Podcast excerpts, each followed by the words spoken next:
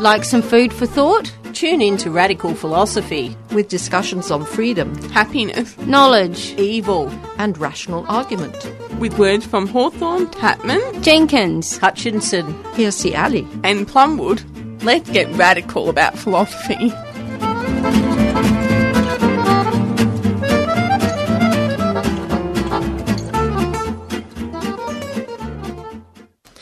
One half of the world cannot understand the pleasures of the other. Jane Austen.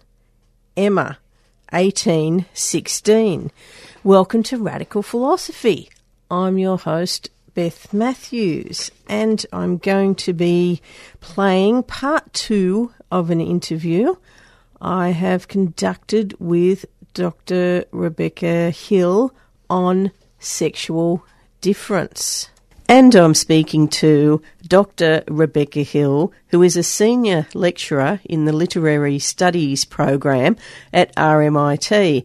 And this is the second half of her interview. Welcome back to the program. Uh, thanks, Beth. We're speaking about sexual difference. There were uh, just uh, continuing on from things that we were talking about in the last program. I, I wanted to say a little bit about um, the the use in. I suppose I, I, was just I was thinking that it might be interesting to consider sexual difference. I mean, sexual difference feminism is is taught and studied and written about by um, academic feminist theorists, mostly in uh, philosophy as a discipline, but also increasingly in other fields such as um, in the law, in literary studies, and other in, and other di- other disciplines in the humanities. Uh, I guess because feminism, in some ways, Luce Irigaray defines herself fundamentally as a, a feminist philosopher, and she engages primarily in her work in reading other philosophers, mostly men, and this is in large part to do with the fact that most of the philosophers who are acknowledged in the Western tradition are men. Uh, women were in various ways excluded from participating in philosophy. Yeah, her work her work is largely philosophical in its emphasis. She's also studied in divinity studies. Uh, one of the other aspects of sexual difference philosophy for Irigaray is an argument that we need to rethink the divine.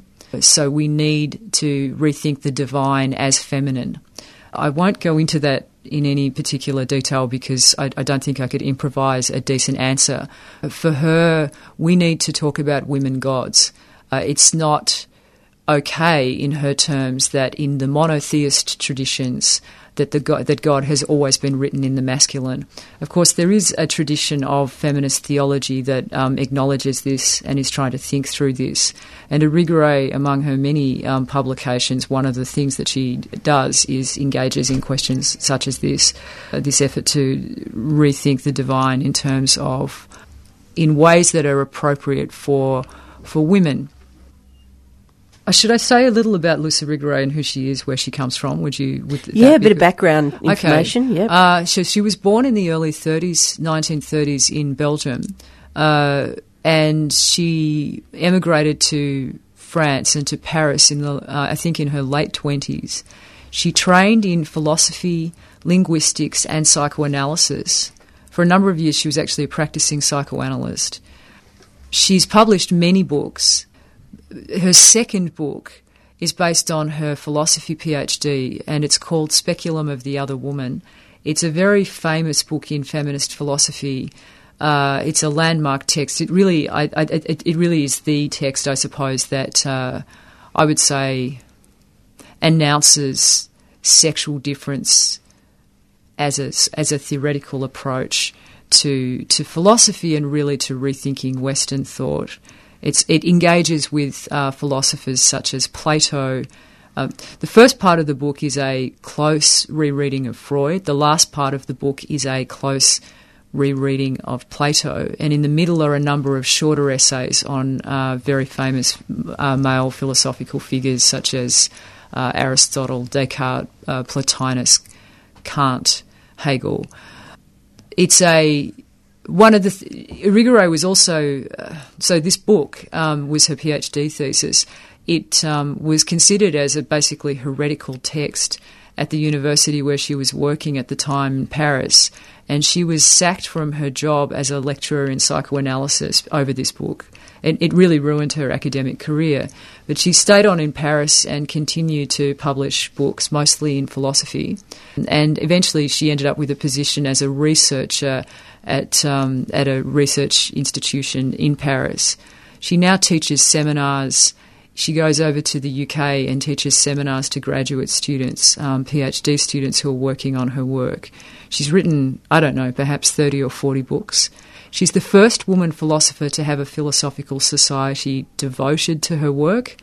Uh, there's now two of these. The second one is to the work of Yulia Kristeva, who's a Paris based Bulgarian born feminist, actually, who denies that she's a feminist. That's another matter. Yeah, Irigaray, the Irigaray Circle was formed in 2006 by a group of graduate students and a professor at Stony Brook University in New York, upstate. New, it's in Long Island in New York, and that's been running since 2006. We've had a number of conferences on her work. In fact, the most recent one was in Melbourne. I was involved in organising it with Louise Birchall and Caroline Phillips from Melbourne University. It was great actually to have a conference on Irigaray in Australia. So she's a Irigaray herself is a, a woman in her 80s. There's a lot of increasingly work devoted to reading and thinking about her work, and there's also increasingly a lot of engagement in thinking about sexual difference, both in a Irigaray's thought, but beyond uh, engaging with her books um, and you know drawing on her framework but extending it. So, for example, Elizabeth Grosz who I mentioned in the last program, is a very well known Australian feminist philosopher, and she's worked for many years on Irigaray's work directly, but she also has published a lot on sexual difference, which is not so much engaged in close reading of a Irigaray, but more in relation to her own thinking on Darwin, for example, Charles Darwin's work. Grosz is probably the most significant sexual difference feminist, the best known one, to I wouldn't say to, to emphasize the need to think about sexual difference in terms of life on Earth in much broader terms plant life, animal life. I might add, Irigaray, of course, doesn't deny that sexual difference is something that that most of life on Earth that we that needs to be in order for the reproduction of life.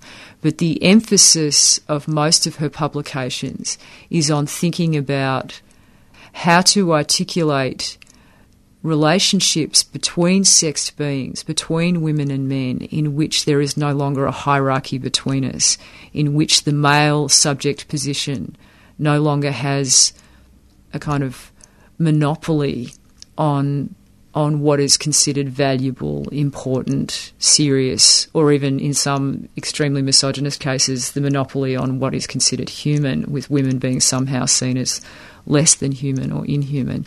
So her work is is mostly concerned with how do we how do we think about relations between women and men in a way that affirms us as different kinds of subjects, but of equivalent dignity. Her her arguments about it are very broad in a lot of ways. It's not prescriptive. It's not sort of she doesn't she doesn't prescribe rules so much as suggest, I would say, certain kinds of tendencies. This is quite a gear shift, but I and I, I this is a program on women philosophers. So I, I, imagine a lot of your audience are interested in f- feminism anyway. One of the things that I find a, a, challenge, but it's something that I, for example, I think about this a lot when I'm teaching, but I think about this a lot in general in thinking about our culture is is the way in which I don't believe, and I, feminist, I mean, sexual difference feminism is is not. I don't think any of us would argue that sometimes I mean I'm marking essays at the moment by undergraduate students, and I mean sometimes sometimes you'll hear people say things like they'll talk about the patriarchy. And the implication of a statement like the patriarchy would be that the whole of the world is run by the patriarchy. And it's it's very totalizing way of talking about how the world works. Obviously, patriarchy is not globally successful because if it was, there would be no feminism. And, you know, we wouldn't be having this conversation. And uh, the other thing, I guess, uh, sometimes people will think that talking about patriarchy means that you're saying all men or most men are X and, and, um, and and this is how it works, and and women are oppressed. I think that one of the appeals of I, one of the things that I think is important for feminism is to acknowledge that while we live in a, a world or worlds, perhaps interlocking worlds, in which patriarchy is a, a you know a very much a, a you know an operative set of structures there are points of slippage where that is not straightforwardly the case anymore. Um, obviously, feminism has had a great deal of success, uh, especially so called liberal feminism in the small L sense, or equality feminism. Women have the vote. We've had a woman prime minister, although look how that went in terms of the rhetoric that she was. Um, I actually call it a rhetorical matricide with my friends what what was done to Julia Gillard. I'm not a fan of the Labor Party particularly, but I, I, think that the the kind of rhetorical sexual violence that she was subjected to was truly something that I hope we all learn from in years and years to come. I, wanted to say something about John Keyes. So there's been a news story. It was on the front page of the Guardian and the ABC websites yesterday for at least some of the day. It may have disappeared. Apparently, so a young a waitress working in a restaurant in New Zealand that John Keyes and his wife would frequent has written anonymously on a left wing New Zealand website a, a blog about I think it's a blog uh, about John Keyes would regularly come into the restaurant and he would pull her ponytail and he, he kept doing this to her. He's uh, and she eventually got so angry with him that she said, If you do that again, I'll hit you. This happened over a period of months. At some point, his wife, who was present in these situations, said, Stop, you know, leave the poor girl alone. When she said, I'll hit you if you do it again, he stopped. And then I think he went back to the restaurant subsequently and gave her two bottles of wine and apologised and said, "I didn't realise that you know you you know you had a problem with it." I, if you're interested in this story, look it up. One of the things that's interesting to me about it, it's appalling, obviously, is the way that it's being talked about in the media. Uh, so I think the leader of the Greens in the New Zealand in New Zealand described his behaviour as um, quote weird, or and the Human Rights Commissioner in New Zealand um, said this is an example of bullying. I agree that it's bullying, but it's also hello, it's sexual harassment. It's not a, a it, to call it bullying and not to talk about the I would call it sexed nature of, of what he's doing is is kind of a it's a whitewashing or it's a desexing of what's actually going on. Oh, I couldn't see him going in there and pulling a man's ponytail, could you? No. I think there's something kind of sexualized about mm.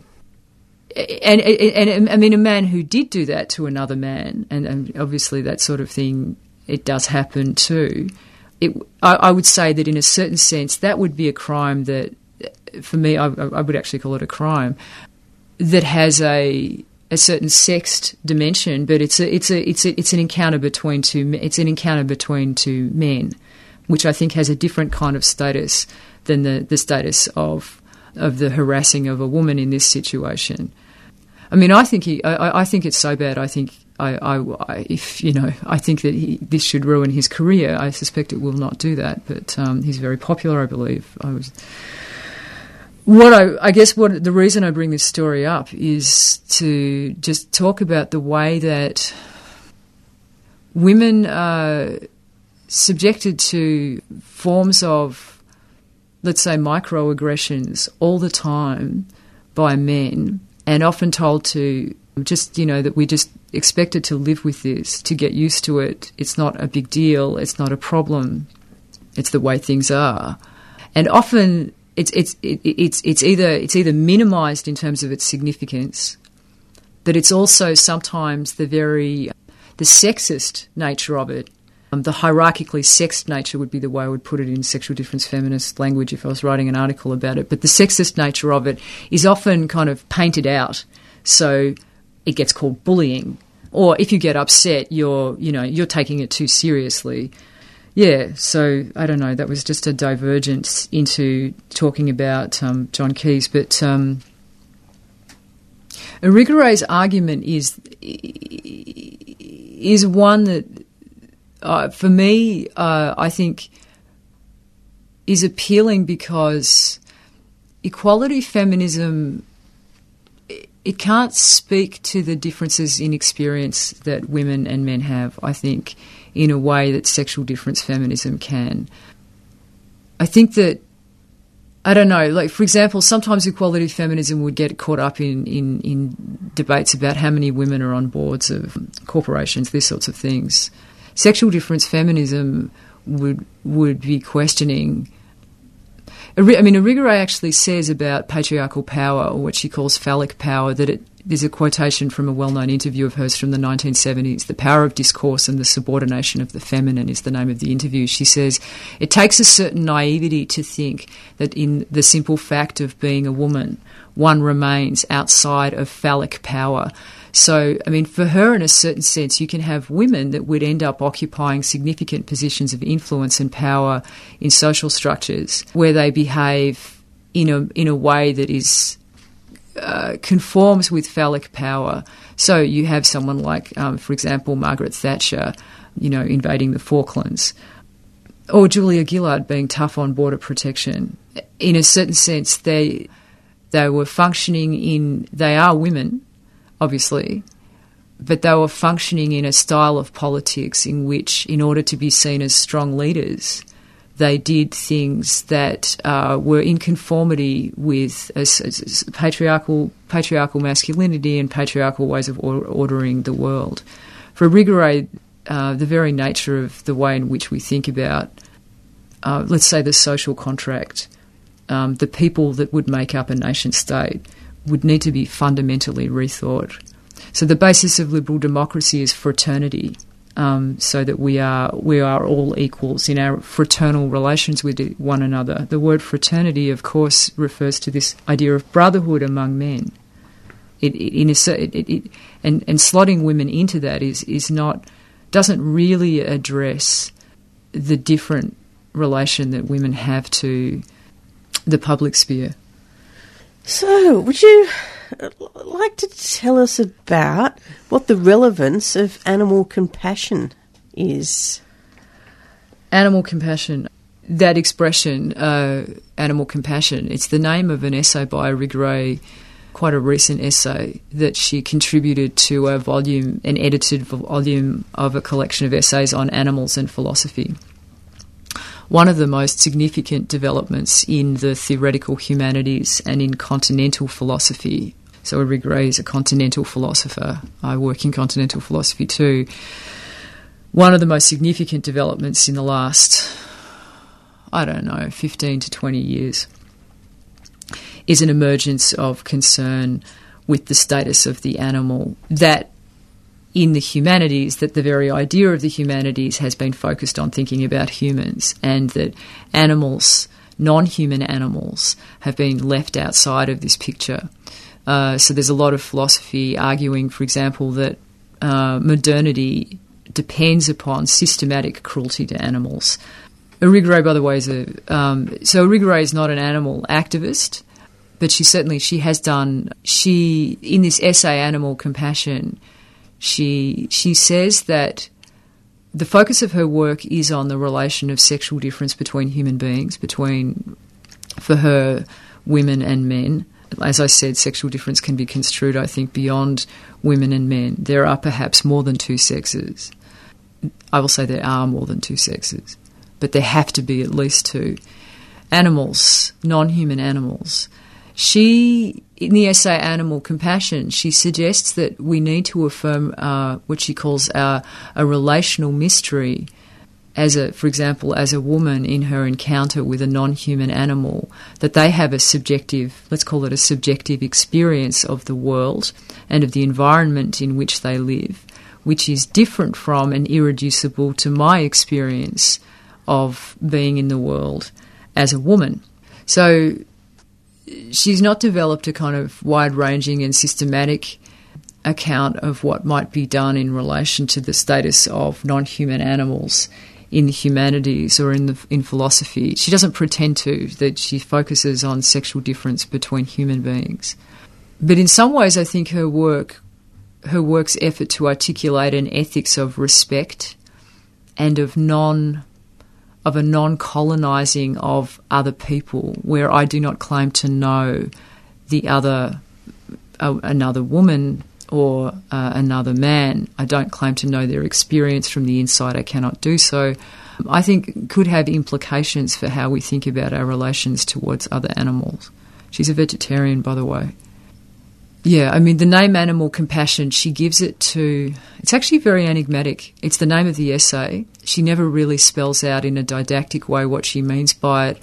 I've taken her idea of animal compassion to. I think she's suggesting that she has experienced a certain kind of compassion on the part of a number of non human animals toward her, from which, for which she says she wishes to give thanks um, without claiming to understand it. She talks about her encounters with birds, a rabbit, a cat, and she. It's interesting because she doesn't talk about where some philosophers, when they consider the status of non human animals, will talk about them lacking certain capacities relative to humans, and human is seen as the kind of measure of intelligence. She, if anything, suggests that a number of animals that she's encountered, and she doesn't stick to particular species or distinguish clearly between her encounters with a specific cat or cats more broadly. So it's not as philosophically rigorous as some of her work on, say, close readings of Nietzsche or Heidegger or Plato is. But what she says is that she experiences a compassion from animals, a respect for her in a certain sense, and even for offering a like certain kind of companionship with her in particular situations that she, as I said, respects. So a lot of philosophers, when they come to the question of the animal, will spend lo- loads of time trying to decide about the difference between man, they'll say, and the animal or non-human animals, and they will somehow group the human species as a part. Sometimes, in most extreme cases, in a kind of denial of the fact that we are ourselves primates, and they'll say you know, things they'll say things about our capacities with language and questioning that, and where you know humans don't have that. I think there's an interesting alliance between um, animal studies and feminism in its effort to critique the way that a certain kind of idea of the human as man.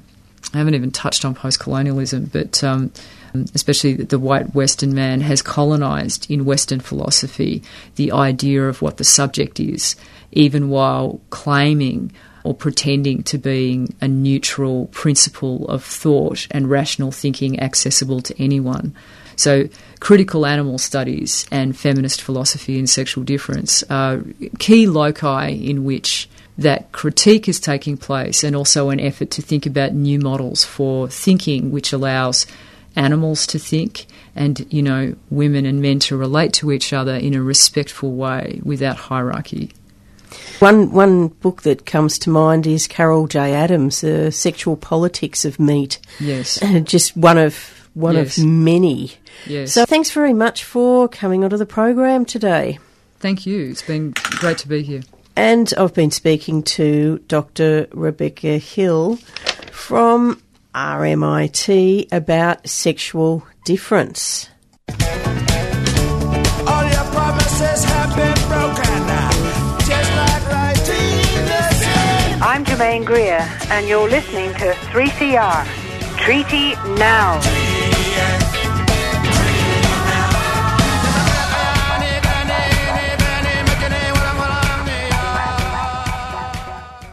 So Fred, how are we today? Uh, yeah, yeah, good, good. Mm, we've certainly got some cavities here Ah. in 16, 27, and 36. Oh, how did that happen? Sugar overload. Ah. You're in need of H3O. What's that? H3O? Ah. Simple. Switch sugary drinks for water for 30 days. Ah. Keep it up and you may hear less of this. Take Vic Health's H3O Challenge and switch sugary drinks for water for 30 days. Find out more at h3ochallenge.com.au. Authorised by the Victorian Government, Melbourne. Spoken by Kate Gorman and Jeremy Hopkins. Hi, I am Kate Rigby, Professor of Environmental Humanities at Monash University, and I'm a fan of 3CR Community Radio, which is 855 on your AM dial, and I recommend in particular Radical Philosophy.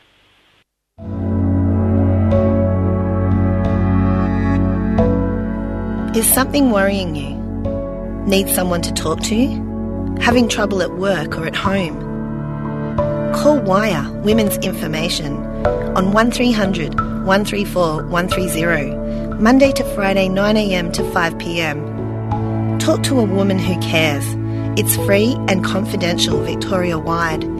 You can talk to us about anything. You can also talk to us in your own language through our telephone interpreter service. So call Wire on 1300 134 130 or visit wire.org.au. Wire is a 3CR supporter.